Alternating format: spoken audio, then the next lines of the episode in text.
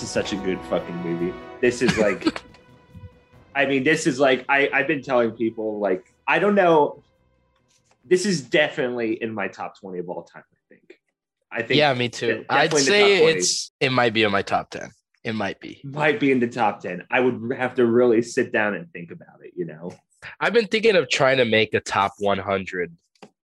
Oh yeah i i can't even think of 100 movies i've seen though so i wouldn't even know where to begin with I one of my friends told me uh he said uh that the game plan starring The Rock was in his top 100 and ever since he said that I want to make a top 100. that's who said that Noah. I, I, I fucking knew it i don't know if this is my favorite movie we've ever talked about on this show it's easily in the top five of favorite movies we've ever talked about on the show for me like i think jaws I Forgot about Jaws.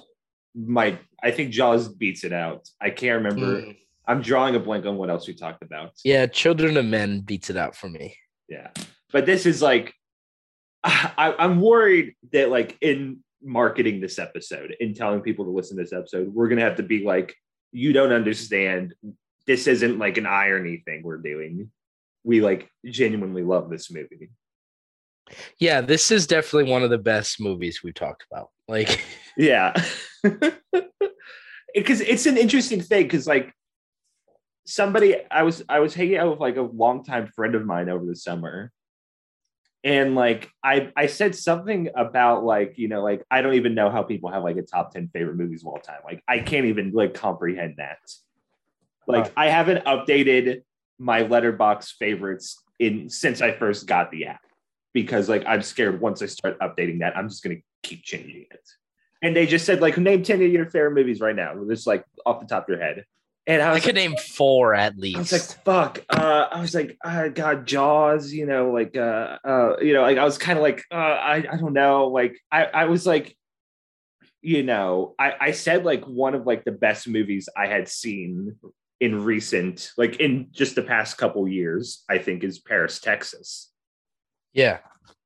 And then I said, after right after Paris, Texas, I said maybe Speed Racer, I guess, which is weird because to th- that's why I think those kind of lists are so hard to like wrap my brain around because like how do I decide if Paris, Texas, which is if Paris, Texas or Speed Racer is the better movie? Like I, I don't even know. They're both like technically the same medium, but it feels like they're two completely my the point is quality is subjective. Love what you want to love. Well, I wouldn't. If I did a top 100, I'd probably only be able to rank like number one. Yeah. I I I don't yeah. Actually, that's not true. I, I think I think I could rank the top 20. Like I feel like at, at past that it's like who fucking cares? like who cares like if like uh Jurassic Park is like 15 spots higher or lower than um uh, fucking uh like West Side Story for me, you know? Like I, it, it feels kind of arbitrary at that point. yeah.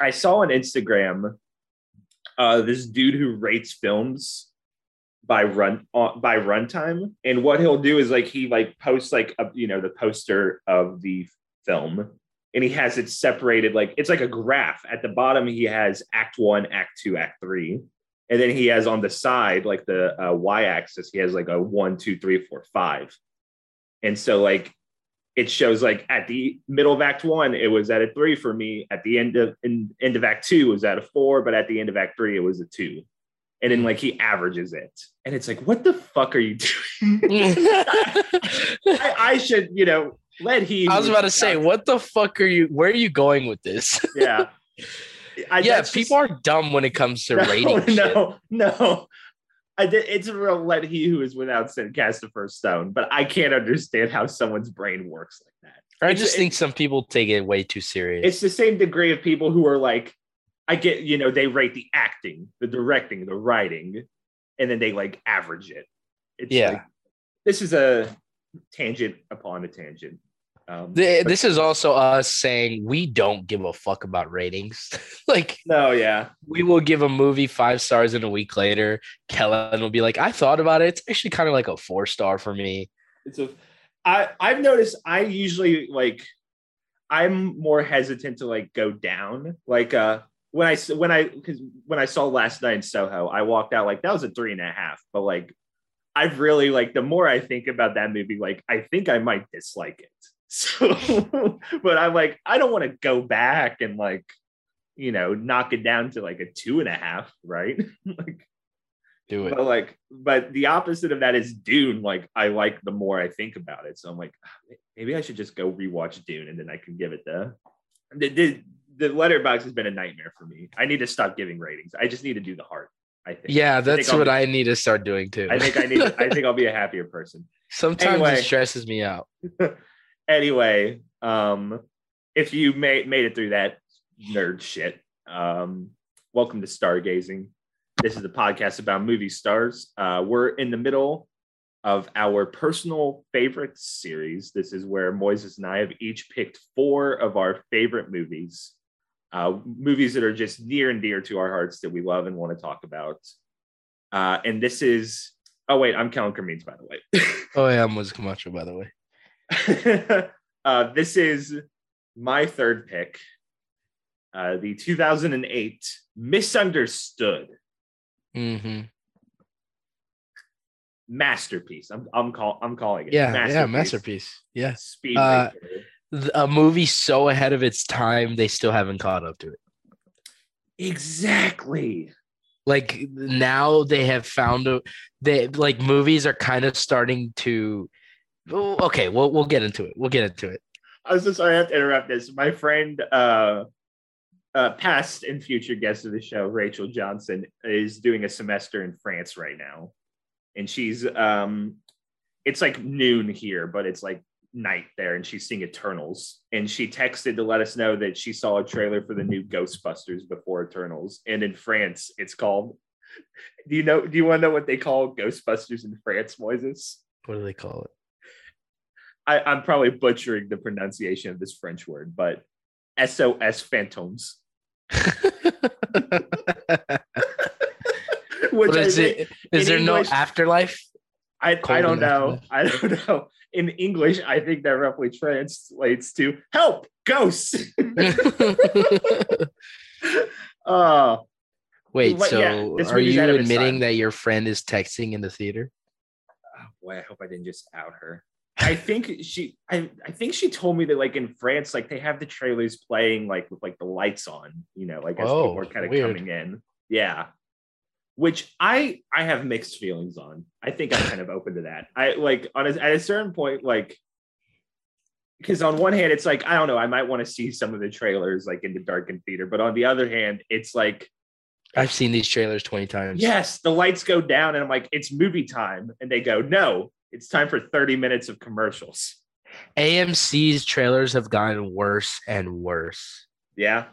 Yeah. I, I, before the Green Knight, there was dead ass 30 minutes of trailers. Oh God. Um. Terrible. And then that Terrible. fucking white girl comes up and says, fucking the whole AMC spiel where she's like walking up the stairs in the empty Nicole theater. Kidman. yeah. All my friends say, like, yo, that looks like they just got some random white girl from Starbucks and just fucking plopped her in front of a movie screen. Look, that thing sucks, but put some respect on Miss Kidman's name. Eh. Wow. wow. I think uh I guess might be getting ahead of ourselves a little bit, but like this is a movie shot almost entirely on green screen. Mhm. There's like I think you could count on one hand the number of scenes that were like were filmed on like an actual set, you know. Yeah, and when they didn't film it on a green screen, they try to make it look as flat as possible, like Yeah, a green as- screen. it make it make it look like a green screen. And I watching this, you know, like I know like we're kind of like we're saying like this movie's misunderstood. People just didn't get it. But like the nicest thing, the thing I I this sounds like hyperbole, but I mean this with every single bit of my soul. That when I watch this movie, I think I understand how those people in like the 1800s felt when they saw that movie of the train coming at the camera and they ran like screaming because they thought it was real. Yeah. That's like how I feel watching this. I'm like, I think I got, I get it. I think I get Yeah, what, yeah, yeah, yeah, yeah. what was going through their minds. Like this is, oh, Well, uh, yeah, sim- I- similar to you. the I think a, a thing we both respect a lot. I'm I'm not gonna speak for you, so I'm just gonna say it myself. Like my favorite thing in a movie is seeing someone trying to make a movie that we've never seen before. Yeah. And the two best examples of that, in my opinion, is the Wachowskis and Michael Mann, uh, two filmmakers we both love. yeah. Um, and like this is the the Wachowskis make the Matrix, and everyone's like, "Wow!" Like, I think everyone can agree, like, Mhm. how much that changed the movie industry. Yeah. And then Speed Racer comes out, and everyone's like, "I don't get it. I don't fucking understand what's happening." And I'm like, "They're doing what they did with the Matrix again. You Yeah. guys Yeah. are ignoring it. You're choosing to ignore yeah, it." yeah. It's like on one hand, like this movie is perfect and they're wrong. They were wrong for not liking it. But on the other hand, like the highest the you this can't come comes out in 2008, which I think we talked about uh same year as Hancock. The same year as Iron Two- Man. 2008, yeah. i think 2008 an argument could be made that it's like the most important year of like the modern era of film and just like Yeah. the not the most maybe the not maybe not mo- most Impactful. pivotal pivotal like it's a real turning point like compare speed racer to like the other two big blockbusters of this year which are like the dark knight and iron man Yeah. just on visual alone you kind of look at the difference between like what this movie's doing and what every other blockbuster is doing and it makes a little sense that everyone who saw this was like what the fuck like i don't even know what this is Which is funny that you're also bringing that up because uh, I have a point later on to talk about about the MCU and Speed Racer in general. okay Let's- yeah Let's- yeah let's i start- do too hey believe me i do too i Okay. Okay. I, I have like a point i want to make about speed racer in relation to the mcu We And- we probably both have the same. I'm Same making, thought. yeah, yeah. I'm making, and I'll be making because I'm also seeing Eternals later tonight, and Oh, I feel like oh I kind of, I kind of wish we were recording this like we can't, but I wish we were recording this after because like I feel like that rant would have a very different energy post uh, Kingo and the gang. A- anyway, we we got a lot of we got a lot of thing points we want to make, but we should start Speed Racer. Uh, I'll speed run. Ah, this I get it. uh, yeah. Uh, Speed Racer is a starts beloved um, anime from the 60s. I want to say one of the first, maybe not the first, but it was like one of the first to really like make a transition to the States. I Mhm. could be wrong. With a about that. shitty dub. Yeah. Speed Racer. Uh, it started as a as a manga created by I have his name here, uh, Tatsuo Yoshida, um, and he was kind of inspired aesthetically. Speed Racer, or as it was called in um, uh, in Japan, it's called Mach Go Go Go. hmm I think, yeah. And um, uh, the sort of aesthetic of Mach Go Go Go uh, was inspired by um, uh, two films from America, not America, uh, two films that were very popular in Japan at the time um, an Elvis movie called Viva Las Vegas and Goldfinger, uh, the Sean Connery James Bond movie. And so, like, the. the the world of speed racer is kind of like modeled after like that sort of 60s americana aesthetic so there's a weird like with this movie there's a very weird like like it's like like something that got ran through google translate and then that translation got ran back through google translate Mhm. and that you have like this japanese story that's heavily influenced by american like culture or whatever and then like a, the wachowskis in adapting it for a live action film are kind of like taking influence from like you know anime and like manga. It's like this like, But they base it off of the American yeah. uh, cartoon yeah, instead yeah. of the original Japanese cartoon. yeah exactly.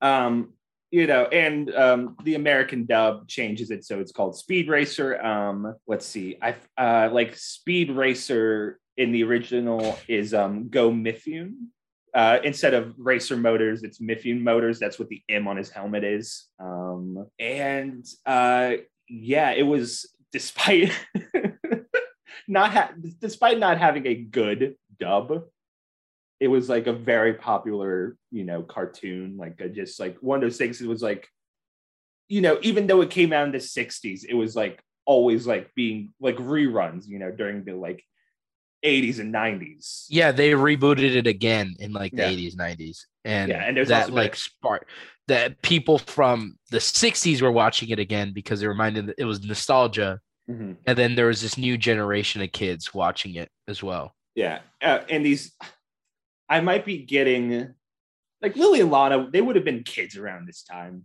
right? Like, I'm, how old were they when Matrix? What? Out? Are you talking about the 60s? Not the '60s, but I mean like in Okay, the '80s yeah. and '90s. Yeah, I think they're like teens, I believe, Uh-huh. because I think they were like, I think they were like in their early 20s in like the late 90s, Yeah, that tracks. or maybe their mid 20s. Which is also like, um, you know, and that's also like around the same era that like anime really starts to like have a boom in the states. Like, Yeah, that's when yeah. You get like Akira, and um, in the '90s you get like um, like Evangelion or uh, you know Cowboy Bebop or you know Dragon Ball Z, like kind of start to make their way and become Yeah. like extremely popular here. And the Wachowskis were popularly, they're nerds.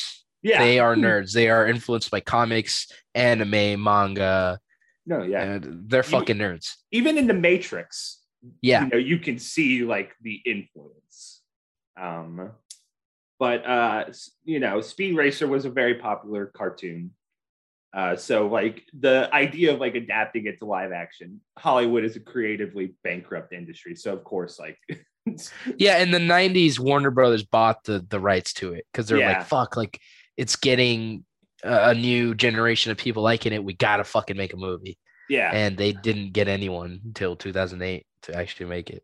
Well they they came close a, a couple times Yeah. um, uh and like i'm trying to see who was the first director attached to it uh Julien Temple was the first like director attached and like it seems like they're mainly like a, a music video director Hmm.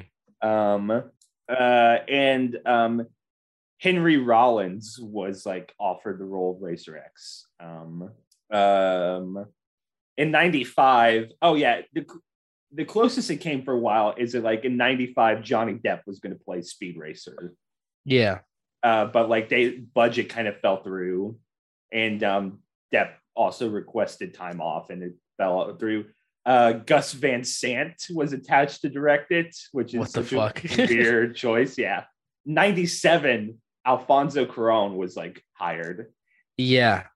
um, It's like his American debut. Yeah. Uh, at some point, J.J. Abrams was a screenwriter on it. You know, it's going through all these like, it's like one of those scripts that's getting like rewritten like uh, twenty fucking times. You know who would have been cool to play Racer X? who? Nic Cage. I feel like he could have played Shut the Racer X. up. That'd have been dope. Shut up. Listen, I'm pig pilled. Okay, I'm gonna put Nic Cage in all my movies. um, uh, I I figured I thought this part might mean something to you. I was gonna see in two in two thousand, um, music video director Hype Williams was attached. that movie would have been absolutely ridiculous. Holy shit. Let's see what is Oh, he? man. what's he did direct- Belly. Belly. Uh, oh, okay. yeah. Oh, he directed the Gold Digger music video. yeah, he did Belly. That's like the the big movie that he finally they let him do a movie and he did Belly. Wow, that'd have been really funny. That honestly might have been kind of good. Here- Here's the weirdest one to me. This is like the weirdest part. In 2004, a revival of this project that presented a new take that would develop the characters more strongly. Quoting Wikipedia there. Vince Vaughn spearheaded a revival, and he, I think, wanted to play Racer X He did. which is so weird. But like, you know, again, Vaughn's like that age where he probably like grew up with the, you know, original anime. Yeah. Very he said he wanted it to be like more character driven. Yeah. I think that's like which I which this one is. Yeah. Weird. uh yeah. uh the the yeah I, okay I gotta practice saying it out loud because I feel like it's the Wachowskis, right? The Wachowskis. Yeah, you got it. Wachowskis. I feel like once or twice I've said I've left out the last K. No, you you Wachowskis, you always okay. get it. Okay, thank you. That means a lot. They get brought on to write and direct it in 2006 as the sort of uh it's the follow it's like their follow up to the Matrix, right? Like the Matrix trilogy. Yeah. I mean. Yeah. Um and th- that's a big part of the like context of this. Like Mhm. they just came they they did the Matrix which shattered it was earth shattering movie, the first Matrix. Uh-huh. They take what, like 2 3 years off. Yeah. Then the same year they come out with both Matrix sequels and people hate them. when you say two, three years off, that's probably more Well, like yeah, they spent two Obviously three for years making- production. yeah, yeah. two movies back to back. Uh, but they come out with these two movies back to back the same year, and the world fucking hates these movies. It is well, I, I'm I haven't really looked into the reaction at the time, but like it's my understanding that it was like at best people were bewildered, and at worst they hated it. Nobody uh, liked it. um, let's see, reception. For, I I think Reloaded people were a bit more like, um, yeah, it got a B plus Cinescore. So that's that's damning because audience. And then I know I haven't watched the third one, but I know the third one, like half of it takes place in the real world. I think Yeah. most of it takes place in the real world, actually. Yeah. Uh, yeah, p- people were kind of alienated by uh, the the Matrix sequels. Is the point? Um, eh, but still, like, I mean, you know, despite people being kind of like, "What is this?" it, it's like uh, it was the highest grossing R rated movie of all time until Deadpool came out in 2016. Fuck Deadpool. it um uh the the third one made 500 million you know like even though so, so slightly diminishing returns people don't really don't know what to make of them and or they just hate those sequels but it's still like making buckets like truckfuls of money you know which i feel like um in talking about them going from that to speed racer I feel like this is the, the kind of movie you can only make if you make a movie as successful and uh, both culturally and financially as The Matrix, because this has a this has the real feeling of Warner Bros. Like I think at what I've read about like the behind the scenes of it is like they they you know of course like the Warner Bros. executives like had a hard time seeing like the vision you know which it but they were like okay we we couldn't see we had a hard time, you know, envisioning the Matrix, and look how that turned out. We'll we'll let them take over. Yeah. Let the Wachowskis do their thing. The thing I wanted to the the thing I wanted to mention with the Wachowskis, and I think you might know. I think you at this point you've seen more of their stuff than I have. Um, uh, is like a story I remember my editing professor. I don't know about some professor told uh, my freshman year. Is it like with the first Matrix, they didn't get nearly as much money as they wanted.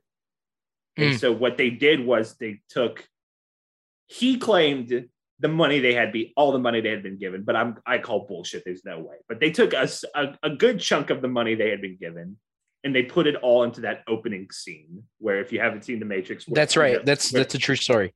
yeah, where the tr- where Trinity, you know, jumps up in the air, the camera does like the 360 thing, you know, and like uh like it insane. Like it's you- Kellin, those- I, I, I, my blood's boiling right now. I just want to keep leave. Like I'm on a leash. Okay, I'm on a leash. Okay, Don't okay, let go of the leash. Jesus fucking oh my god. I'll, I'll stop talking about the Matrix as soon as possible so to, to help. but you know, like they put all like a bunch of money into just that opening sequence. They showed it to Warner Bros. and Warner Bros. was like, okay, we get it now. What do you need? Uh-huh, exactly. Exactly. And like there's also we talked about with Will Smith, like Will Smith has that video where like he met with the Wachowskis and he said no to the Matrix because he didn't get what the fuck they were talking about. yeah, these two high energy dudes were like, "Yo, here's our idea. Here's how we want it to look." He said, "Fuck no, I don't get it." Yeah. Is it I think you're fine, but is it they? hmm, Is it is it misgendering them to call them dudes? Then I don't know. okay, Okay, I was gonna talk about that too. Yeah. In 2008, this movie comes out, and in 2008 is when Lana Wachowski officially like fully transitions. right, but it wasn't made public until because I was Until, like- the other day. 2010, I think. Yeah. By the way, uh, we might talk about the Matrix later in this podcast. Wink, wink. I don't, you know, or just like you know, if nothing else, that's bound to be whenever we do personal favorites again. That's probably going to be a Moises pick. That So yeah, we'll- that's my. but, like- I we should have intro that. The Matrix is my favorite movie of all time. I think it is the best movie of all time. Uh, I love the Wachowskis. I fucking Yeah. love the Wachowskis. The thing about the Matrix is, uh, I I don't know. We've talked about this before. I I can't remember when you said you first ever saw it, but like my first time ever seeing it was like a year ago. Mine was July, I believe. Oh, really? Like actually sat down, fully watched. Oh, it. right. Yeah, yeah. And like I had the benefit and watching that movie for the first time with like uh I'm I'm fully willing to admit I might be getting into some like testy waters here, but like watching that movie for the first time with the knowledge that both creators are now came out Trans as women. trans, yeah, trans women completely changes that movie.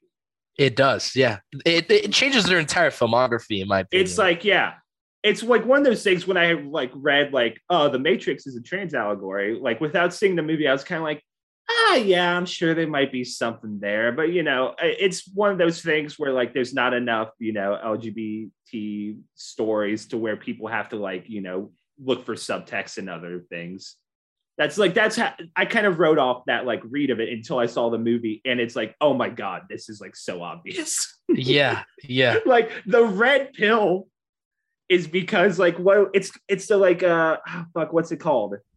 It's like an some sort of like estrogen thing is a red pill.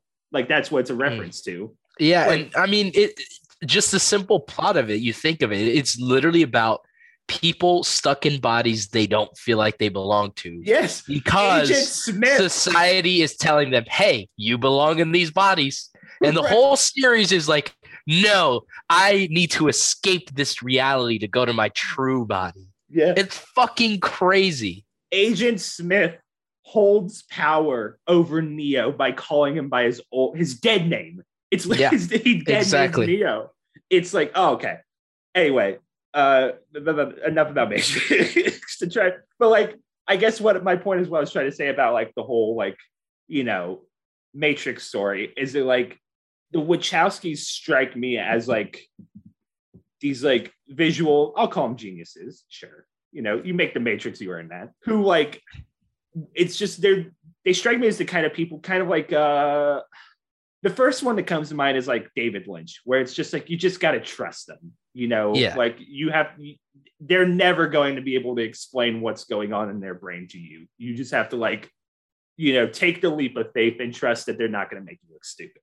Mhm. And like, uh, I cannot imagine. First of all, I can't imagine acting in a movie. That's already like insane to me. Like I, I I've spent like enough. I've spent like two days on a set and like watching people act. I'm like, how do you fucking do this? This is like nuts. This is like the most sterile, cold environment possible. But doing that on like just like a fucking green room is like insane to me and like requires so much trust from all of these actors who by the way are all uh perfect and amazing Mm-hmm. Mm-hmm. Yes and yes. If i could I and it, if i could segue from that um the only cast the first casting thing i could find um joseph gordon-levitt shia labeouf zac efron all considered for speed racer Fuck you, Zac Efron. The rest. Oh, and Shia LaBeouf. Fuck you too. Um, Joseph Gordon-Levitt's still kind of cool. really i i like i don't know, i like zac efron I'm just kidding. I love Zac. Efron. He's hot. Uh, What did he Uh, do to himself though? He like looks weird now. I think he had like a, some sort of jaw surgery and like it just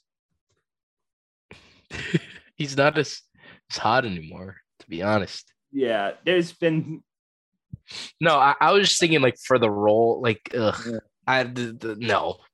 yeah. I, no, I you're could see. Joseph Gordon-Levitt for sure, but Yeah, the rest yeah. of them, Zac Efron. Well, 2008. This is still like high school musical. Zac Efron. Eh, yeah, uh, he still feels a bit too old, almost, if that makes sense. And and Shia LaBeouf would just have that huge shadow of Transformers over Yeah. it the entire Yeah. time. Yeah.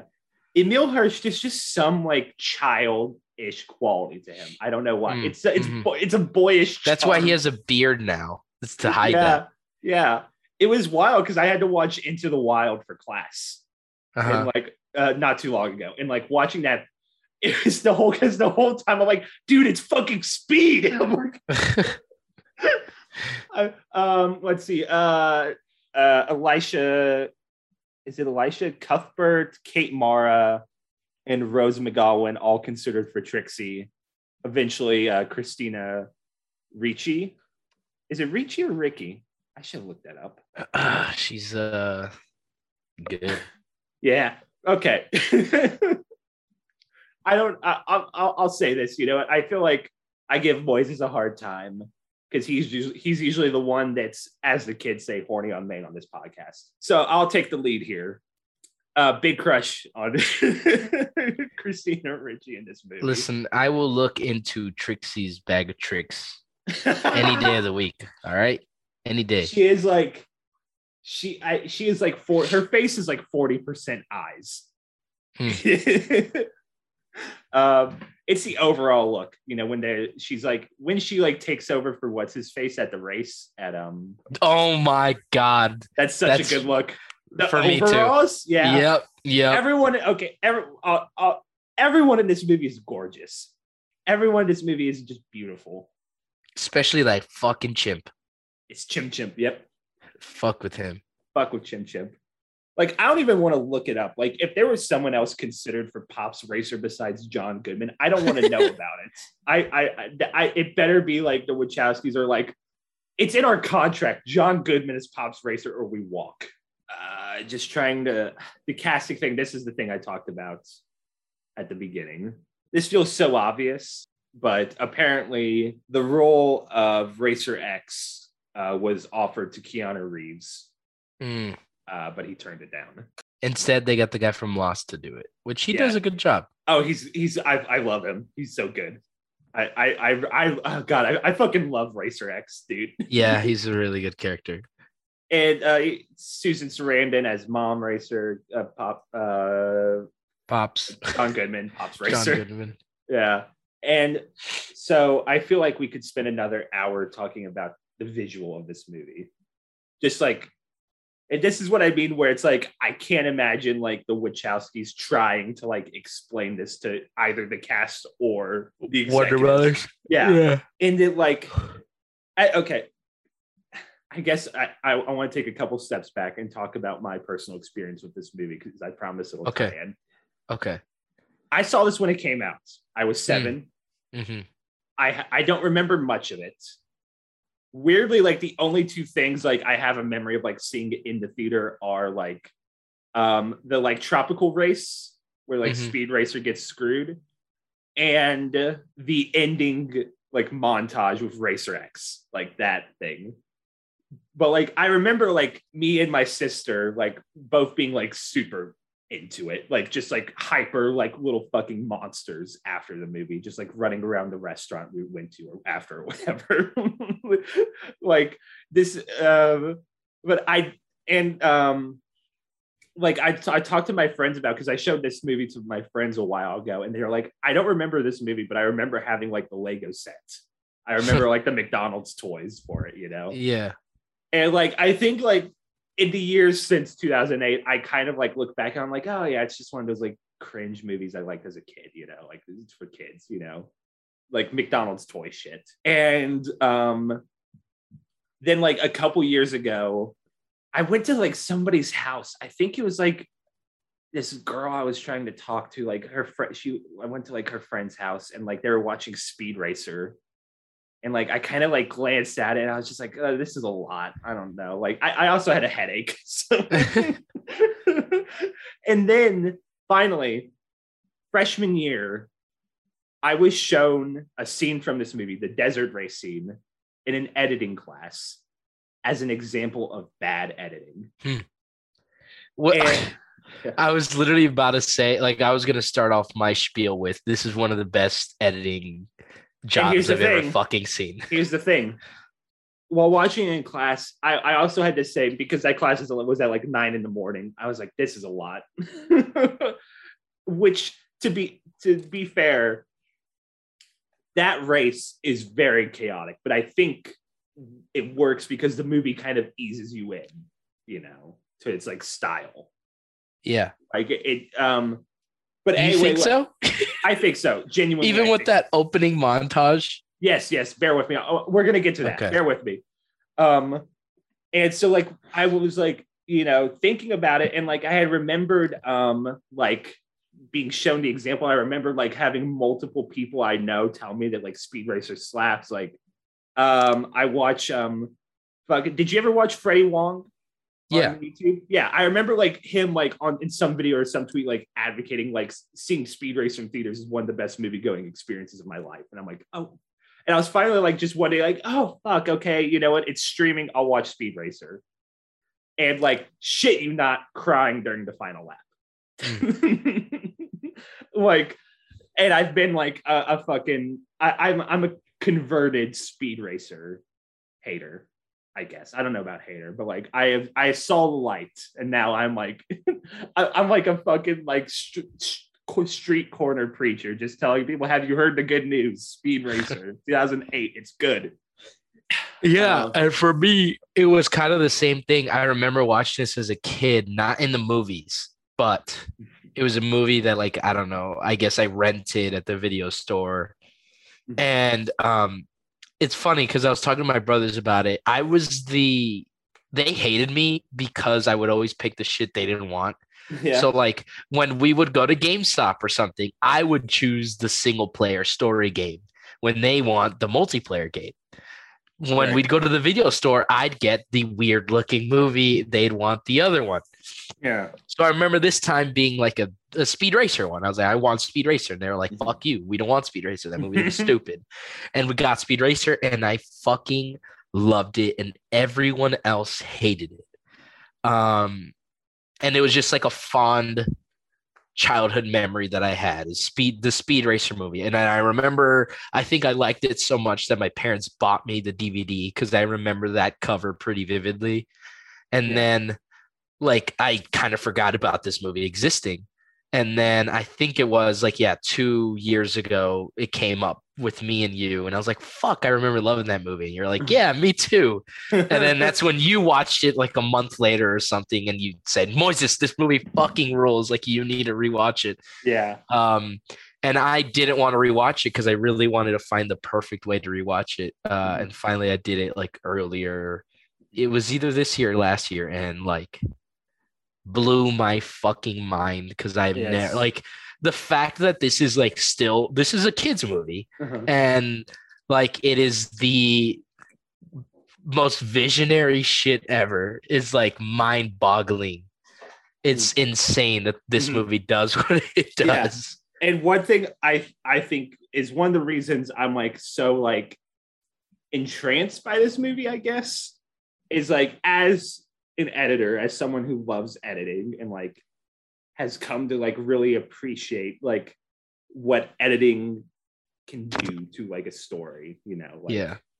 ah, there's like I'm trying to remember. I might be misquoting it. There's a book all all if you have if you've ever thought about becoming an editor or you've ever studied to be an editor, like there's a book called In the Blink of an Eye that you've probably read. Uh, it's like Hmm. Walter Murch, you know, wrote, literally wrote the book on editing. but like, there's some I, I I should have fucking tracked it down and tried to find the quote, but there's some concept he talks about in that, in that when you're in, as when you're editing a movie, you, are controlling and manipulating time and space. When you cut from a wide shot to a, a close up of like whatever actor you know, you are like manipulating time and space in a way. This movie takes that concept and cranks it up exponentially.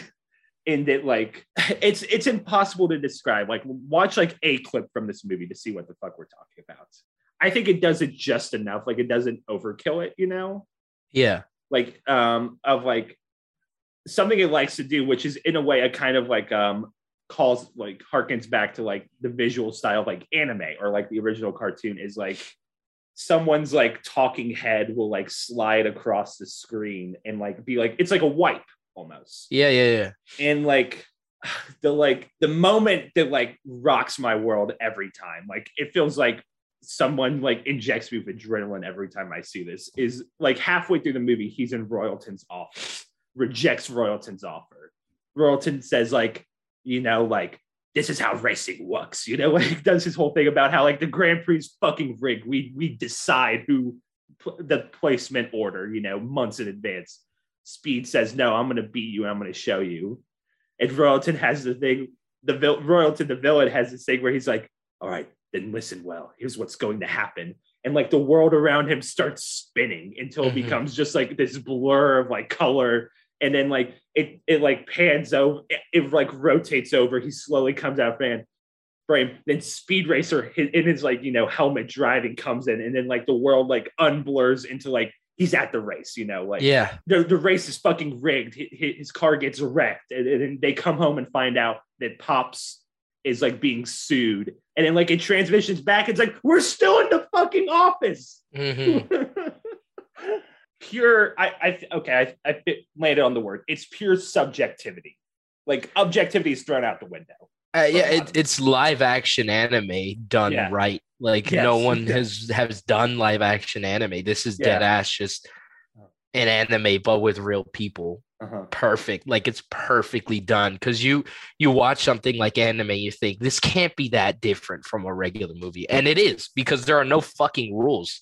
Well, I mean, Yeah. there are rules. No, sorry, there are rules. They can only do what they can draw. Yeah. So there's less editing to be done. There's less like shit to be worried about really because all they're doing is drawing and then they just got to worry about putting it together. Well, there's still a lot of like, there's still some like editing is a much different game in animation.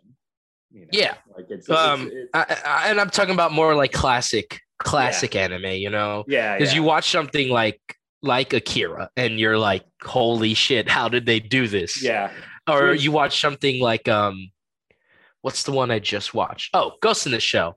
And you're just like, how the fuck did they do all this in an hour and 20 minutes? Yeah. Um That- yeah, and it's like, they do the same thing here. yeah. The exact same thing. The same editing, the same like over dialogue, the same like editing hacks. Mhm. Uh it's A really lot- cool. A lot of editing, I believe, like is like about finding like the inherent rhythm Mm. of something. And that's like a very subjective thing. That's like it's really it's really just something you feel. Like a lot of times it's not like like you know when someone asks why did you cut there it's not like well that i knew that was the right place it's like it just felt right like i watched it Mm. enough times and like it felt right to do it at that like moment and like a lot of anime has like that kind of like really good anime like akira uh like has like oh that really great like rhythm to it you know and its editing and so does this movie mm-hmm. um but like Eh. yeah go on I was just gonna say, and then you know, there's those elements from anime of just like crazy melodrama, uh, just like Fast and the Furious. crazy melodrama and over the top action. Yeah. Um and like uh comedic uh comedic stuff which is what like fast and the furious is missing sometimes. Um that the MCU wants so fucking badly. That's all they want. They want this goddamn like melodramatic undertone with this family fun action and um, this movie does it perfectly, and MCU will never be able to do it. Uh, well, I mean, I mean, they've come close to it. So let's, uh, for example, I'll say like Thor Ragnarok really has like the same Mhm. type of like energy as a movie like this does. yeah. The Guardians movies Uh, have the let's, same. let's not get ahead of ourselves okay Okay, I mean, I mean, uh, not the same Yeah. filmmaking I- energy. okay i will say like of all the mcu movies like guardians and thor ragnarok feel the closest the mcu has ever come to feeling like they're not embarrassed to be based off comic books Yeah. Um, super crazy action, but also this like intense melodrama. Yeah. Um, Yeah, And- and, this one is heightened. Like this one does it does all that times a hundred. Uh, and the MCU would be so much better if they also like would Yeah. decide Well- to do some shit like that. Yeah. I mean, it's it. I guess it's because like the two examples like that come to mind are like like this and Scott Pilgrim versus the World. hmm But both of those movies, like this, you know, like Scott Pilgrim bombed, I think, you know, and like this movie like had doesn't, you know, had a very mixed reception. But I I keep thinking like, why doesn't like somebody try and make one of those Marvel movies and like do like the Scott Pilgrim like comic book thing or like the Speed Racer like kind of subjective. Well, it's know- also like Scott Pilgrim versus the World came out 2010. I doubt that would have been, the, and I'm serious about this statement. I really doubt it would have been like that if this movie hadn't come out. Like this fucking movie influenced so many other movies, in my opinion. I think this movie like interesting. is so I- goddamn important to the movie industry. My theory that's so interesting because my take is this movie should have influenced Oh, well, yeah. movies. Yeah, it should have as well. Yeah, this movie is completely game changing. This should have fucking changed the whole movie industry. Everyone should have been like, fuck, we need to make that. Please, can we make that? yeah Uh, and no one did. No one fucking did, except Yeah. Scott Pilgrim.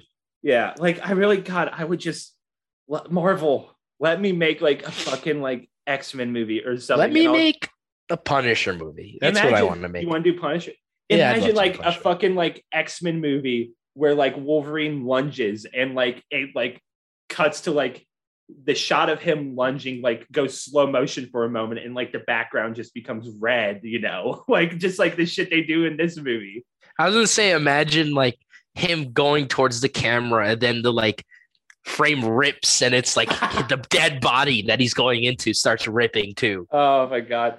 Um yeah, and I think the uh a, a great like case in fucking point. The movie that's coming out the same day this episode comes out, Eternals.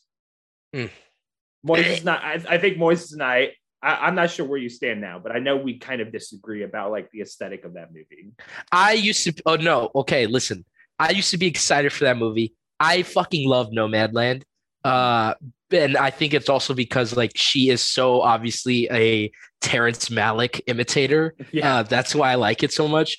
And then I saw the Eternals trailer, thought this looks fucking cool. Like it looks kind of stupid and like melodramatic and shit. Uh, it looks different. And then I saw the trailer 20,000 more times and I don't want to see Eternals. I am no longer excited for MCU besides Spider Man. yeah. Uh, Uh, yeah, that well- movie looks like fucking garbage. but like I'm th- at- oh, hold on. I also Okay. thought of another example of a movie that does it pretty well. Um, but I haven't seen it again since I was a kid. Ang Lee's Hulk does the whole like comic book thing pretty fucking well. Uh, I need to rewatch that. I, I Watching clips of it and remembering it as a kid, I think it does it well. yeah. Um, um, but like you know, compare like all the screenshots of the Eternals movie, which like I swear to God, I'm not gonna be surprised if that entire movie takes place in like a fucking field at this point. That's all that the fucking promotional shit is. But like compare that to like the comic it, it's based off eternals by like jack kirby. Like look up jack kirby's art and like it's a completely like it, it makes me Yeah. so sad that there's so much like like aesthetic history of just like th- this medium that they can draw from and they just choose not to. I mean, I'm just looking at their costumes and like yeah like they're the, the the eternals movie costumes they look like fucking cw costumes even cw costumes are a bit more interesting like I mean that Flash costume slaps. yeah man yeah, Uh, I, I I mean and, and and there's someone someone who really wants to fucking do the like whole comic-y thing, and we already brought him up. But like I wasn't at first I was sold, but then thinking about it even more, I really didn't like it that much. Is is the Suicide Squad. Like he was trying so hard to do it. And Yeah. I don't know. Like watching it, I was like, this is cool. But then a week later, I was like, that kind of sucked. Like it was the same thing over and over again, really. yeah Yeah, but um, I, I think another big thing because I, I want to get back to talking about the Speed Racer the movie, but like one last thing about talking about this movie versus um the Marvel universe, cinematic universe, is it um like everything I, I think like the and we talked about this all the time. We talked about Little Shop Horrors, so I'll be quick. But like Marvel, uh, our cult, every, all the big blockbusters are so like irony poison now. They like you know, you know, like I always say, like in in the inevitable Fantastic Four MCU movie, there's going to be some joke. Mark my words. Write this down. That like the thing's going to be like they're going to be talking about their superhero names or whatever, and they'd be like, "Oh, you're calling yourself the Thing? Well, okay," or what, you know, some shit like that.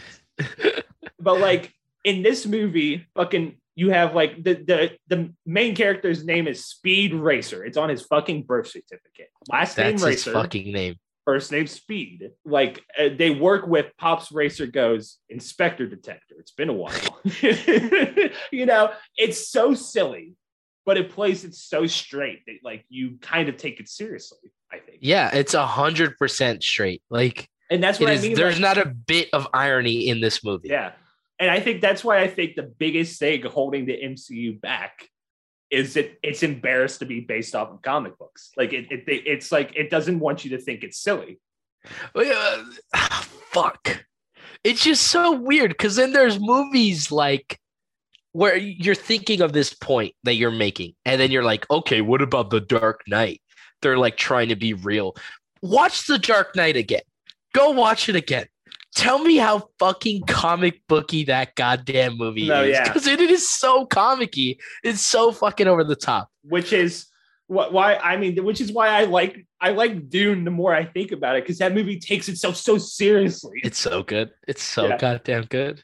and it's like people are like, how do you like, you know, Zack Snyder stuff is so dark or whatever. It's like it takes itself seriously, and that's like apparently more than I can ask from a lot of these fucking things.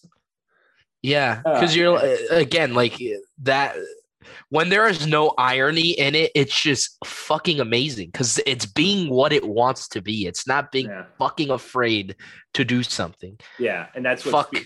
Uh, but it's weird too because like yeah. look, look at Deadpool, Yeah, well, even uh, okay.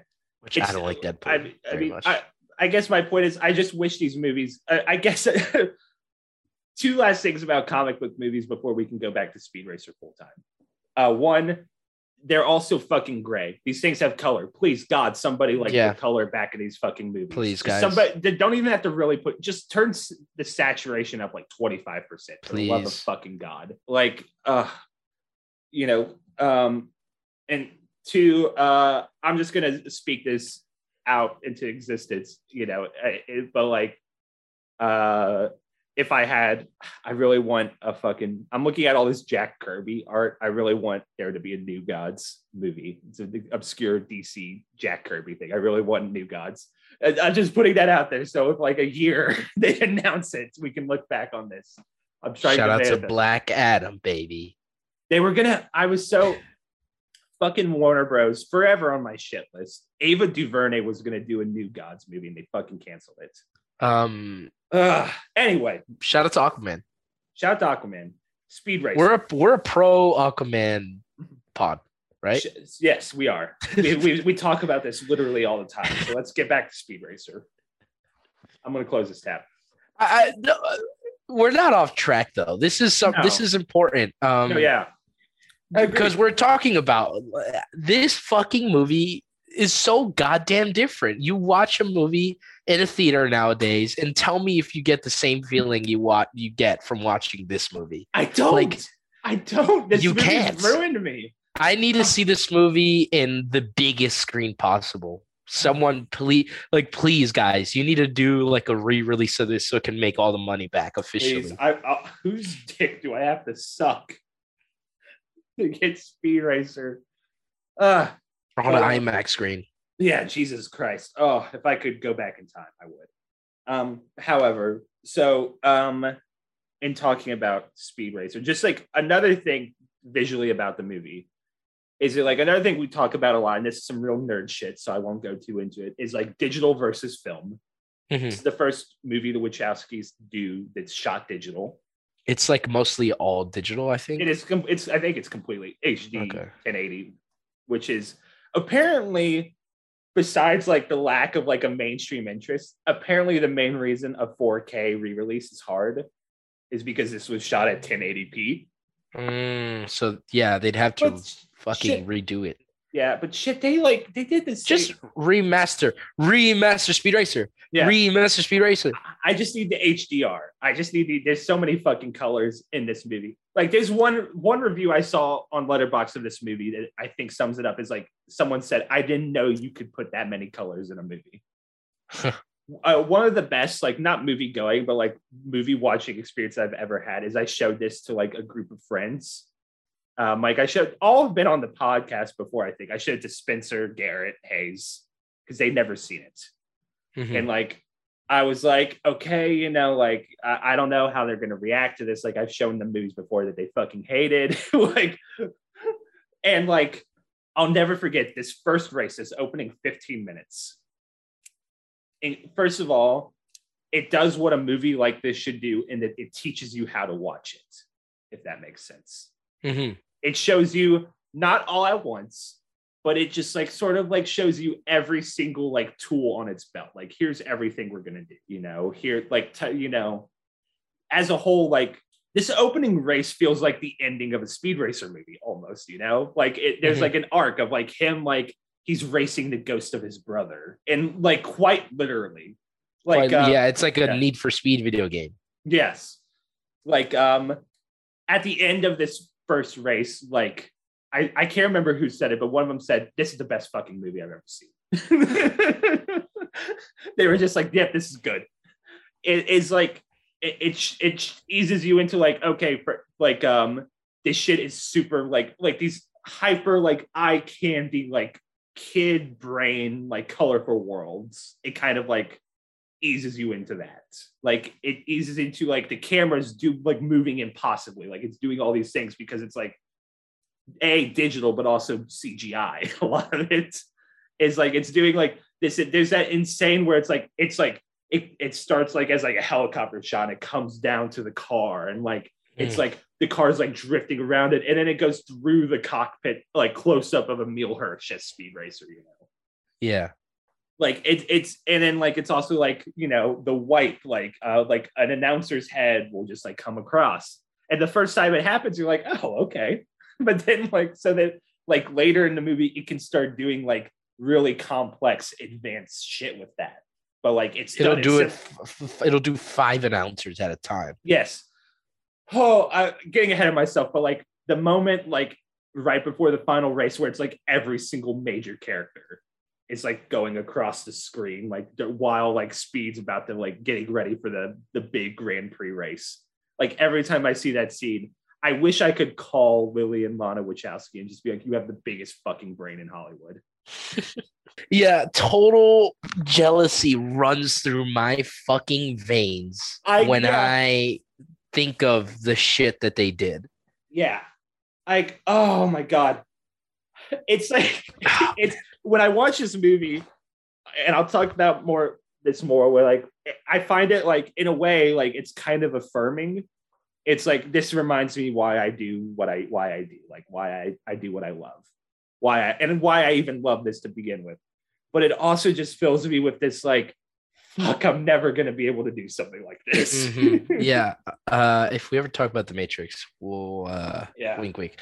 Uh, I, I'm holding myself back because there's some shit I want to say, but like okay uh I don't know if we'll ever maybe talk about the Matrix ever. Um, yeah, it's. I want to see someone do a video game movie right. yeah Uh, let's hope Illumination does it right with the Super Mario Brothers movie. So in Speed Racer, um, this opening, uh, like in the opening, like it's so, oh, it's so good. Like you know, it's like the way like the past, present, and future are like folding in on itself. You know, like Yeah. it's it's everything's happening at once.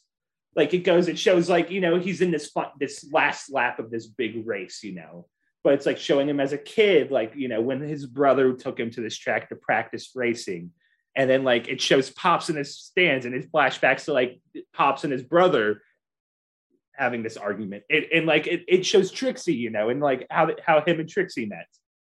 It- that absolutely amazing uh thing where he's like pretending to racing race in his school chair. Mm-hmm. and like it pops up like drawings of a race car. So he looks like he's in a cartoonish childlike yeah. drawing of a race car.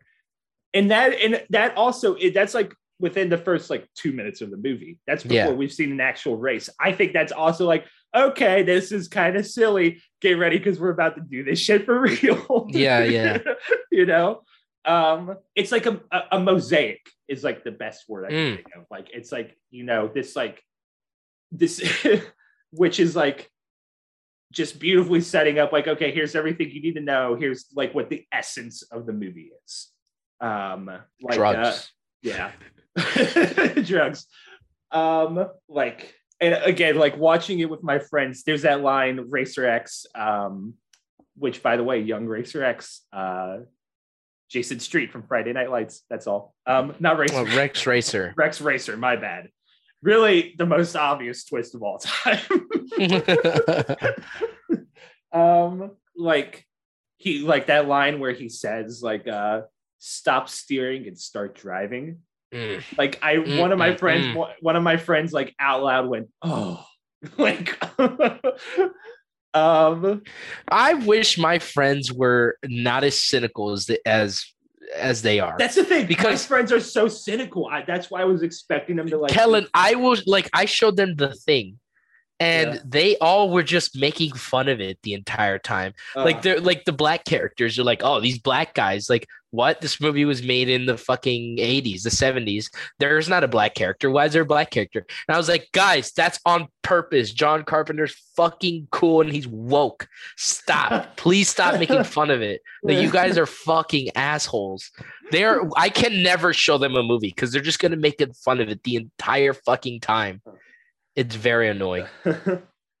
and like um uh but then you know uh i'm trying to figure out like because we we don't I, I don't think we could just go through the movie scene by scene we'll be here forever Uh-huh.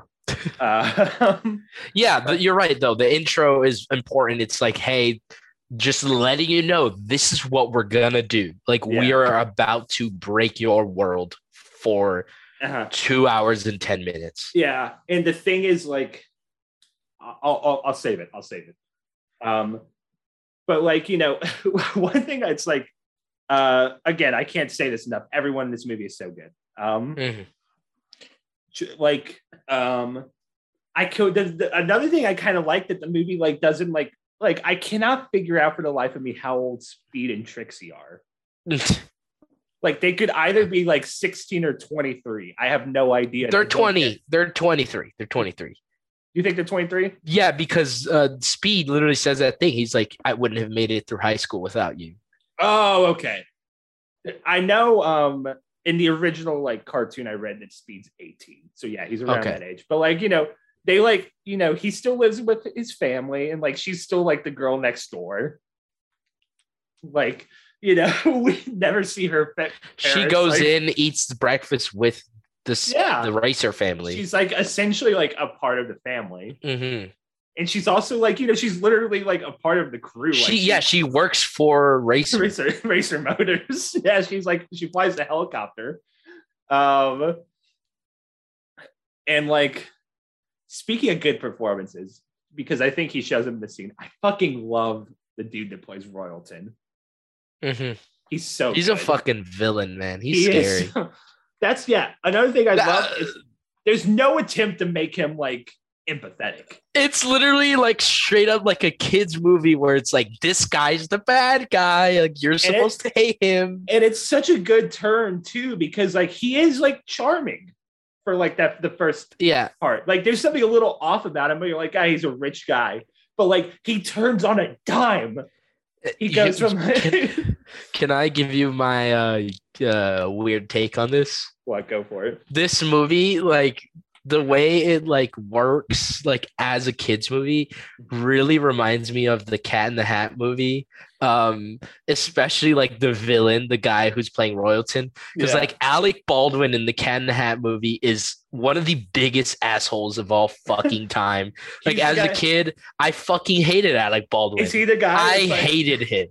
Is he the guy that's like fired? No, no, no, no, no. Okay. That's that's the mom's boss. Okay. Uh, Alec Baldwin is like their horny neighbor who wants to fuck their mom. oh, right, right, right. Yeah. Yeah, and he's like nasty. He's like fat. Yeah, he's he's a fucking villain. In this movie, we're really thinking about it like that's that's the like memory bank it opens up. In the this beautiful children's movie. Um, and like this connects to that energy, that same children energy. um uh let's see i'm just um yeah but in like the Hat sucks. Doesn't i it? think yeah I, don't, I don't know why i'm talking i'm kidding i'm kidding but um and one thing just in talking about the plot of this movie i want to give this take before i forget i think this is a movie about racing sure but i think this is and why I why I love it and why I go back to it is this is a movie about doing what you love. Anytime they talk about racing, you take the racing out and reply replace it with what you love doing and it fits. Like it's and I think this movie is kind of a metaphor for the Wachowskis experience in Hollywood. Like Royalton oh yeah, like- yeah. yeah, Royalton's like the big Hollywood producers, like, don't you want to come work for me? And they're like, ah, I think we want to do our own thing. And then it's immediately like, I will ruin you. I will destroy. the mom the mom's speech to speed. She's like you think i'm out here supporting you? Like i don't want to support you. Every time i go to watch you race i'm not watching you race. I'm watching you make art. Yes. and that's literally the wachowskis saying fuck you to the movie industry. Fuck you. We're making whatever we want to make oh And- you want the speed racer movie? Guess what? We're making it for you but guess what? It's our speed racer movie. It is not at all what you wanted. I I want to talk about the when I rewatched it earlier this year to show it to some friends. The moment that like literally almost made me start crying is I was and I I constantly I Mo- Moises and I have talked about this all the time, but like I, I'm enjoying my time in film school, but you know my my faith in what I want to do gets tested constantly. I think that's just like comes with any sort of career path, especially like creative, you know, ones where like I, I don't know if Moises experiences this, but a lot of times I have to ask my I feel myself asking like, is this really what I want to do? Like, is this I like because like not only is the industry itself just on its own, like, you know, it's fucked fucked. Just n- not just in terms of like it's a lot of luck. It's based on who you know. You know, like it. You know, sometimes like you could work hard and it might not pay off. Like yada yada. But just the fact, not only that, but the people occupying the industry are like toxic, abusive assholes. Mhm. And like when I watched this, like I had like I, I won't go into details, but like I had I'd had like a really shitty experience like doing something and like just working with like you know like I, I I'd been disrespected. I'll say it. like uh like someone that like didn't even bother to learn my name. And I was like, well, what is this? Like, I'm gonna be dealing with shit worse than this. If, so like why, you know, I, I was having like a real crisis of faith, I guess. yeah And I got to the part in this movie when Speed Racer and Racer X, who is his older brother, but Speed doesn't know it, are on the track at night. And Speed says, I don't even know why I'm doing this anymore. Racing is never going to change. And Racer X says, the line I think about literally every day. It doesn't matter if racing ever changes. What matters is if we let racing change us. And like, I almost started crying just saying that out loud. So that's how like uh, much of a cuck I am for this movie. I, no, I, I think that my point is this is a movie. I think it's a, it's like very, it's almost spiritual. It is. Know? It's like, you know, he like speeds like I. There's a line where he says, "I know I'm not going to change the world by being a race car driver, but it's the only thing I know how to do, and I got to do something." Mm. and th- and this movie is about like there's a beauty in that. There is like some like an a, a nigh on religious beauty to that. Having something that you love doing that you're good at, and when you do it, there's like this sort of like like that final lap is like a rebirth. You know. I kind of went on. Sorry, you had something I'm gonna say. No, I uh, I agree. This movie is very spiritual, um, as is like I know. Keep going back to it. I, I think it's only natural to go back to it just because of how much of an impact it has. Just like The Matrix is, how spiritual that movie is. Um, All right, we're gonna do the Matrix. You suckered me into it. well, it's like you you just think like you think about it, and it's uh, uh, again context fucking rules. Like you have to know context. You just think about the shit that was going on on the Wachowskis' lives. Like they were literally living a lie Mhm. as they are now both trans women. Mhm. Like, and they were trying to come to themselves, like to admit it to the Yeah. world. Like I've been living a lie. I'm, it's time to show you like my truth and the truth. Like this is what's actually real. This is what I want in my life. And I mean, all the movies I've seen of them so far are literally about that. Like yeah, this one is like such a big example too. Like yeah, fuck saying fuck you to the world and doing what you do best, doing what you know is like true for yourself. Like this is your destiny. This is your fate is to be like this. yeah. It will and it's like so fucking um what's the word? It is so optimistic because it's like it's it, it there's a lot of movies and a lot of mo- media and such where it's like hey fate doesn't exist like it's not Yeah. true but this movie's like totally against that it's like hey your fate your destiny it's true it'll It's work out in the end I feel like it'll work out. make. I feel like this is a very much a, your fate is what you make it. You know, Mm. I like it's life affirming. That's the, I think to talk about the Matrix. I think like the, the moment it comes close to me, like the final lap of Speed Racer is like one of the most life affirming things in any movie ever for me. Hmm. I think a moment that comes close is the moment in the Matrix when Tr- Trinity whispers like you need to get up. Like something it's what she, she says something like you need to get up because i love you or something and she kisses and she him. kisses him. Fucking sparks fly. He wakes up in the matrix.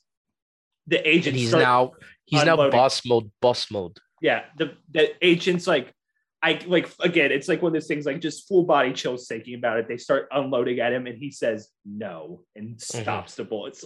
Like that's like I would, oh my God. I would, if I had seen Matrix opening day, I would have turned into a fucking chimpanzee. yeah dude yeah i would have like when, dude, when people like lost their shit when Black Panther stepped out of the portal or whatever, it's like, have you seen the Matrix? oh my Anyway, god Anyway, but like to me, the moment in Speed Racer is like the final lap is like it's such a good.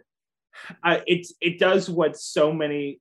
It's like movie magic in that it's like, hey, do you remember? There's all these things that we planted in your brain and you didn't even realize it, and now we're bringing it all back, and we're just shooting everything at you at once and then it's like again it's like the opening scene crank to 11 where it's like time and space are are like folding in on itself you know it's pure subjectivity like he's remembering all these like conversations he's had with people all like you know he's hearing like he's seeing like you know hearing his pep talk with pops his mom's words of encouragement like racer x you know it doesn't matter if racing never changes you know?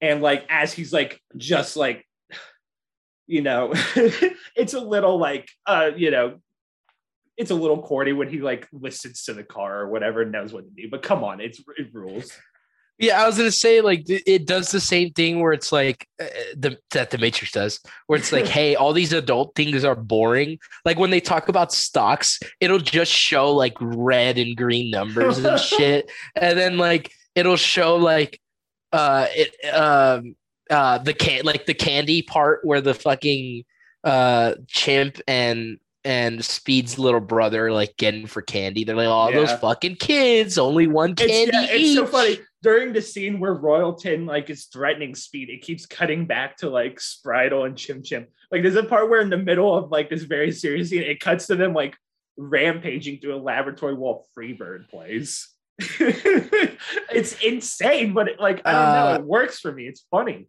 Uh, what's his name? Spritle. Yeah, Spritle, I think. Uh, Spritle wears monkey uh pajamas and Jim, Jim wears human pajamas. wears human pajamas, It's and so that's funny. why this movie's a masterpiece. Yeah. But anyway, like that final, like it's again that final lap is like a mosaic. It's like all these like different elements, and it, again, it's pure So many colors, so Yeah. much shit happening on the, the, screen. the shot like again like i lost we- when i showed it to my friends like we lost our mind for is like when he drifts and like the ground underneath him is like becomes liquid It- yeah, Like- and then when he crosses the finish line, it becomes this kaleidoscope of like the fu- it's like the fucking end of 2001 like you think you're about like you think the world's about to explode in front Yeah. of your face. it like feels like it's such a good build up like like i was just like before to get hyped for this episode i was listening to the score for that scene uh-huh. and i can just see it in my head like, It- it- like you comparing it to 2001, yeah, it's like this super abstract, like uh-huh. fuck you, balls to the walls. We're gonna do whatever the hell we want to do now. It's the finale. Yeah, it's like it, it's like it, and it pays off like a, it's like it pays off like a slot machine because it's like you remember all these things that we like. To me, that's like the magic of like something like a movie, a good movie is like it plants all this shit in your head and you don't even realize it until like at the end we were like, oh my god, this is like where it was building all along. The part of that, there's so much to talk about in that final lap, but the part, real quick though, uh, before I forget, uh, Michael Giacchino, I think super underrated composer Hmm. today. Music for this movie. The music in this movie is phenomenal. He, I'm pretty sure he he's like been with them from the beginning, right? Like, uh, no, he. I, I think this is the only one of their movies he's done. But he's also he's also doing. He did the music for Okay. Ratatouille, which is coming up. and Coco. That And, shit uh, slaps. so hard. Incredibles, Incredibles. Holy fuck, this guy is amazing. and he's doing Planet the of the Bat- Apes. Yeah, he's doing the Batman coming up, which I'm so excited about. I think he's really underrated. Um, like he doesn't give like he doesn't get like the Hans Zimmer kind of love, and I I genuinely think he should.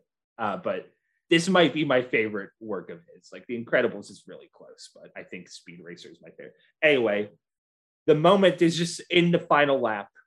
It like it like I just like again like it's just like pure movie magic. Like is like it, you hear Pops saying like it's like a flashback to Pops talking about the night him and Speed were watching like old racing clips and they were like getting so excited, even though they knew how it was going to end. They were getting swept up in it, and like it's Pops saying like that night, you know, watching that race with you, something clicked, and it flashes back to that thing we saw at the beginning of the movie of Speed imagining himself driving the cartoon, you know, So car good. and it like rotates around and like in a flash it becomes speed actually driving the car and, like, he's- his voiceover it's him earlier in the movie saying i don't like when i'm behind the wheel everything just makes sense yeah. oh my god like just it's so beautiful it's so good and like like the the point I wish wanted it was 2000. I wish I was 10 years old in 2008 so that I could watch Speed Racer and then the next week I have a Speed Racer theme birthday party. the thematically uh, one more thing i wanted to talk about with this like final lap and then we should probably talk about the middle of the movie. But like is it like one thing i think this movie just gets about like doing what you love like that kind of passion that kind of drive? With this final lap speed here's a little there's a little bit of royalton at the beginning you know? But for the most part the things it's like this is what's going on in speed racer's mind this is like it's pure subjectivity. This is just like all representative of like his emotional state. Is like he's hearing you know his his mom his dad racer his friend who is secretly his brother. Yeah. uh, is like a brother figure to him. So many let's say like other like sports movies because racing is a sort of sports so many sports movie or like movies that are about like underdogs are like you got to succeed to prove those who doubted you wrong you know it's like succeeding out of spite and this movie i think kind of rejects that idea Yeah. The only person who doubts Speed is himself, really. yeah well and royalton but like And yeah. because he's saying, fuck you. yeah but like I think what this movie gets that's so beautiful is that the true joy in doing something like this, you know, or just or just doing what you love or doing what you want to do or doing what you're good at isn't you succeed to prove those who doubted you wrong. It's that there's people that love you and believe in you and you're going to prove them right. And that's what I think Speed Racer gets so good. Um do we do we want to talk about the middle of the movie now? Um, it's another one like the Wachowskis do, where it's like very uh it's a diverse casting. It's unconsciously a diverse cast casting. Yeah well the, the um, racer family is like you know but like there's a lot of like but outside the racer family. It's such like a i i i, I i'm a little uncomfortable using the word. It's such a melting pot you know? Yeah. Like i have no idea where this movie takes place. well dude come on think about it. there's a black pirate okay? When I saw the Black Pirate, I was like, hell yeah. yeah. There's this part of the movie where like Royalton's like, hey, fucking a million dollars for Speed Racer's head. And he starts like bribing people. He bribes pirates with like these like furs. He's like, here, take a bunch of furs. And they're like, hell yeah. And then he bribes some like hot like girls who are wearing like pink. He bribes them with like diamonds and then there's these like army guys. He just bribes them with like U.S. cash. Yeah. And then there's these other fuck. What's that's the other so, one? Does he bribe some guys with like guns or something? Or yeah, or like meat or something. It's so that that scene's so good. It's like it's like you know showing like as the again like time and space like you know don't matter. It doesn't matter. You know like as like these people are trying to take Speed Racer out. It's showing like almost simultaneously how they got bought out, like how they got yeah. bribed. Um, the scene where um, he's like, everyone thinks he's about to die because he just got like knocked off a cliff. Uh-huh. Um, like literally gives me like butterflies in my stomach because I'm like, oh shit, Speed is about to die. Yeah. and then he like fucking does this cool flip and he's yeah. now completely vertical on yeah. the mountain, going like, up the mountain. Everyone's like, "Oh my god, this has never been done before." It's, so like un, uh, it's unapologetically like cartoonish. It like feels like people play with Hot Wheels, you know, mm-hmm. like physics. Eh, this is a Hot Wheels movie. Like yeah. this is there should be like on the corner of the movie poster of all the promotional items, just like Speed Racer on the corner parentheses, aka the Hot Wheels movie. Like I they never I fucking I hope they never try to make a Hot Wheels movie because this will live in my head as a Hot Wheels movie. Like this movie, like this, the way it was made, there's no way they would allow them to make it. The only way they would allow them to make it is if they had made the Matrix. The Matrix yeah. Like, yeah. If they had, if they had just done Bound, and then they were like, "Hey, can we do Speed Racer like this?" They would have said no. Everyone would be like, "No, fuck you. You can't do that movie." Uh, um, I, I mean, this movie barely made its budget back. I think, or maybe just like barely missed the mark. Let me, yeah, it. Oh no, it bombed. It made uh, it's 120 million budget, and it made 93 million. Damn. Uh, it's such a shame. But uh, oh, another okay, another scene. I wanted during that big Listen, like America wasn't ready. No, the world wasn't ready is it Thunderhead? What's the big like rally race? Is that called Thunderhead or uh, I don't I don't know what it's called. The Casa Cristo 5000. Okay, yeah. This big like like you know pot the pot the racer family finds out uh Speed and Trixie lied about going on a skiing trip. and like you know show up uh that night they get attacked by ninjas, you know, Royalton trying to take them out. Um, by the way, I just want to say I love that this movie for kids, like the main plot involves like race fixing to inflate the stock market. It's wonderful. No notes. The the racer family gets attacked by a ninja. Speed. There are ninjas. speed, yeah, Speed fights it is struggling to fight it off. Uh, the one dude, uh, Sparky, is getting his ass kicked. Pops shows up the here's the progression. The ninja like punches pops. He doesn't move. He's like standing there like this, you know. Um, puts the ninja in a headlock. The ninja looks down and sees that Pops has like a world championship wrestling ring on his finger. Pops He's in his pajamas. Yeah, and it pops in his pajamas, picks up at some point the ninja gets pants. I can't remember when. Spins the ninja above his head like a cartoon. The ninja's going, whoa, whoa, whoa, oh. Pops puts throws the ninja onto a food cart, kicks a food cart. Ninja, uh, at this point, Mom Racer and Trixie have walked in. The cart like hits the balcony, ninja sent flying over the edge within like a second, Trixie goes, Oh my God, was that a ninja? Immediately, Pops goes, More like a nanja. This all happens in like 10 seconds. he says, More like a nanja, dusts his hands. Terrible what passes for a ninja these days. John Goodman uh, is a national treasure. I I uh, hope he never dies. I hope he lives on eternally. he can't. He can't. Um, and that's uh, um, the reveal of like you know that it's Trixie's filling in for like the driver on their team who get who got like incapacitated by a ninja. Like I love, and it's the only kind of thing you could do with this movie that's like almost entirely CGI and is like breaking all the rules of like what you would normally do with something like this. I love the scene where like her and Speed are like kind of bickering like a couple, and like the camera's just like back and forth between them Yeah. um and I, I, I- the um like fight scene you know where like the, the racer team is like fighting off like these like old school italian mobsters who, who like hold them up during the race like there's like the like action lines you know like when they're It's so fucking good. That scene is absolutely amazing. yeah Yeah, that scene's really good. It's fucking mobsters, like old timey mobsters Yeah. sticking up these like racer racers in these fucking crazy ass race cars.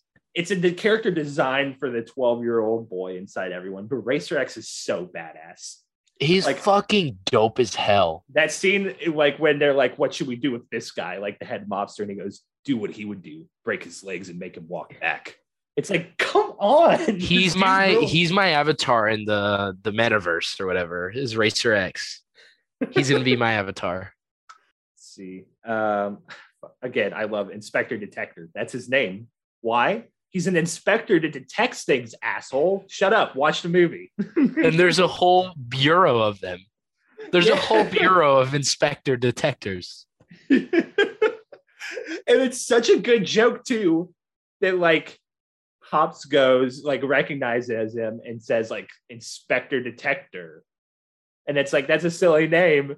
And Inspector Detector goes, "Been a long time, Pops." Pops goes, five years." Like what? It's like these two have a history. I- Like again, everyone in it like everyone in it's so good. Like I, I I'm a step. Like one thing I was like, I think like I I walk away astounded by like how everyone was able to pull off like this like sincerely silly kind of you know characters. Yeah. Like, you know, mom racer is like a you know mom and pop racer like come off as like incredibly supportive, but they still feel like real almost. You know, even though like they're like you know they They feel like a mom and dad, like a Yeah. legitimate mom and dad. Yeah. Like Trixie is like could easily just be like the girlfriend, you know, but like she still like feels like a real character. I like I don't know how like I just I don't know. Like it's, good. Dude, I, Trixie's a ride or die, all right? We all need a, a Trixie, right? she's uh she's the Letty. She's the Letty. She's the Letty, yeah. I- I'm trying to think of like faults this movie has just because we can't be really entirely positive. And really the only fault I can think of, which is a positive in my opinion, is just like how basic the the premise is. It's literally just like a hero's journey. Well, no, even then it's, I love that because Yeah. like I love that part of the movie. I mean, Uh, if I have some flaws, like I mean, they're obviously like again, a movie like this has never been done before. I, I at least to my knowledge, I can't think of a movie that's like like this. I'm trying to think. It's like So 2001: visually- A Space Odyssey. That's about it.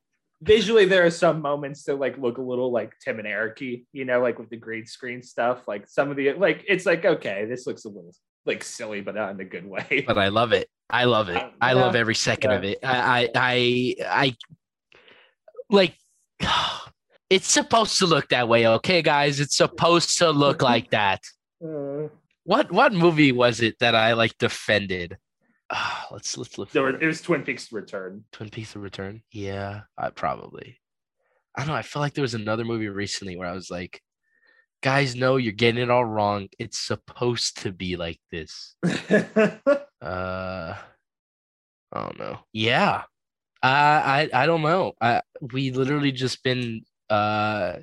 I don't know what I, I don't think there's that much else to say really. They completely ignore all the rules of cinema and then proceed to say, okay, we're also we also want to change it. Like we want to change how a movie's supposed to look. Uh it it breaks the rules completely. Um they make the movie look like a fucking anime. It's completely like an anime, but it's also like this fucking hypnotic trip of a movie.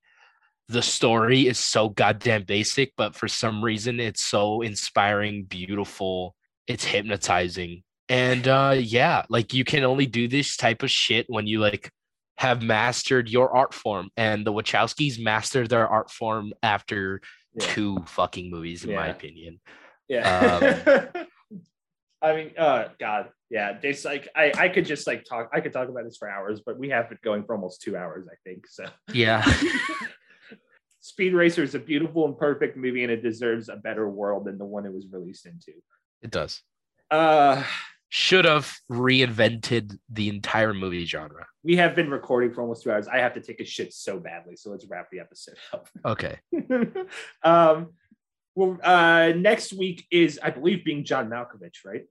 yeah baby Then the week after that, the good, the bad, the ugly, and then uh, wrapping up the personal favorites is uh, Ratatouille, Moises' final pick. Um, then we have we might have something planned for December. We're, we're gonna have to refigure that out. We are gonna have to redo it we'll have to refigure that out a little bit. Uh, not to worry. Uh, it's it's gonna be fun either way. Um, and yeah. Um, and we'll wrap up as we always do with some recommendations. This can be anything movie, book, TV show, video game, podcast, song, album, park, painting, poem, anything that Moises and I aren't enjoying, are enjoying and want to share with you. Moises, do you have one? I do. Um, Corbin finally released a new album. Uh, yeah, he hasn't released an album since 2017. He released a new album called Ghost with this with Skin. Uh, it has 16 tracks on it. If you want to cry yourself to sleep, go listen to it. Uh, Depression Season Baby, Corbin, Ghost with Skin, out now. Go support a fucking magnificent artist yeah, he hasn't dropped an album since 2017. I still haven't even listened to the whole album because like I'm scared. I don't want to listen to the whole thing yet. Yeah. Uh, but I've listened to like the first half of it and I love it. So Corbin Ghost with Skin, go listen to it. You, yeah, it's perfect for this cold ass weather that we're getting now. I it's it's not spooky season anymore, but fuck it. Um, Scream. Uh, perfect movie. Yes, babe. um watched it again this time like for whatever reason like i really paid attention to the performances in it and they're all so good They are all so everyone fucking in it is perfect. so good i think i feel like my mvp changes every time i watch it of that movie but now like i'm pretty sure like matthew lillard is my favorite performance in that movie yeah. and like and could- maybe in just all of like horror cinema i think It's electrifying. Like that is a lifetime of a Like- lifetime performance. Like, yes, like that's like, oh man, that's like, and we did her a favor because let's face it, Sydney, your mother was no Sharon Stone. It's really good. I got to see it when they re-released it at AMC, Like so jealous. I in should the middle of Halloween, uh, spooky season, and that theater was fucking packed. It was a Oh. packed theater. God, that I, I got another movie I'd love to see like opening night. You know. Oh yeah, oh yeah. Um, let's see. Uh, anything else? Mm, no, I think we're good. Uh, then we'll wrap up as we always do with our fact of the week. And this week's Speed Racer fact of the week is it you need to get that weak shit off my track. Completely forgot to talk about that line. It's so good. That's such a good. It's so the one good. curse word in the movie. It's Yeah. so fucking good. Like, because the thing is, Speed Racer is such an innocent, like, aw shucks boy that like he that that little trash talk from him is so like, oh my god, where did this come from? Get that weak shit off my track. It's track. that Chicago attitude, baby. Yeah. Long live the I'm walking Wachowskis. I'm deep dish pizza. I'm walking here. Get that shit off my track. okay. We'll see you next week for the beat, John. Bye bye.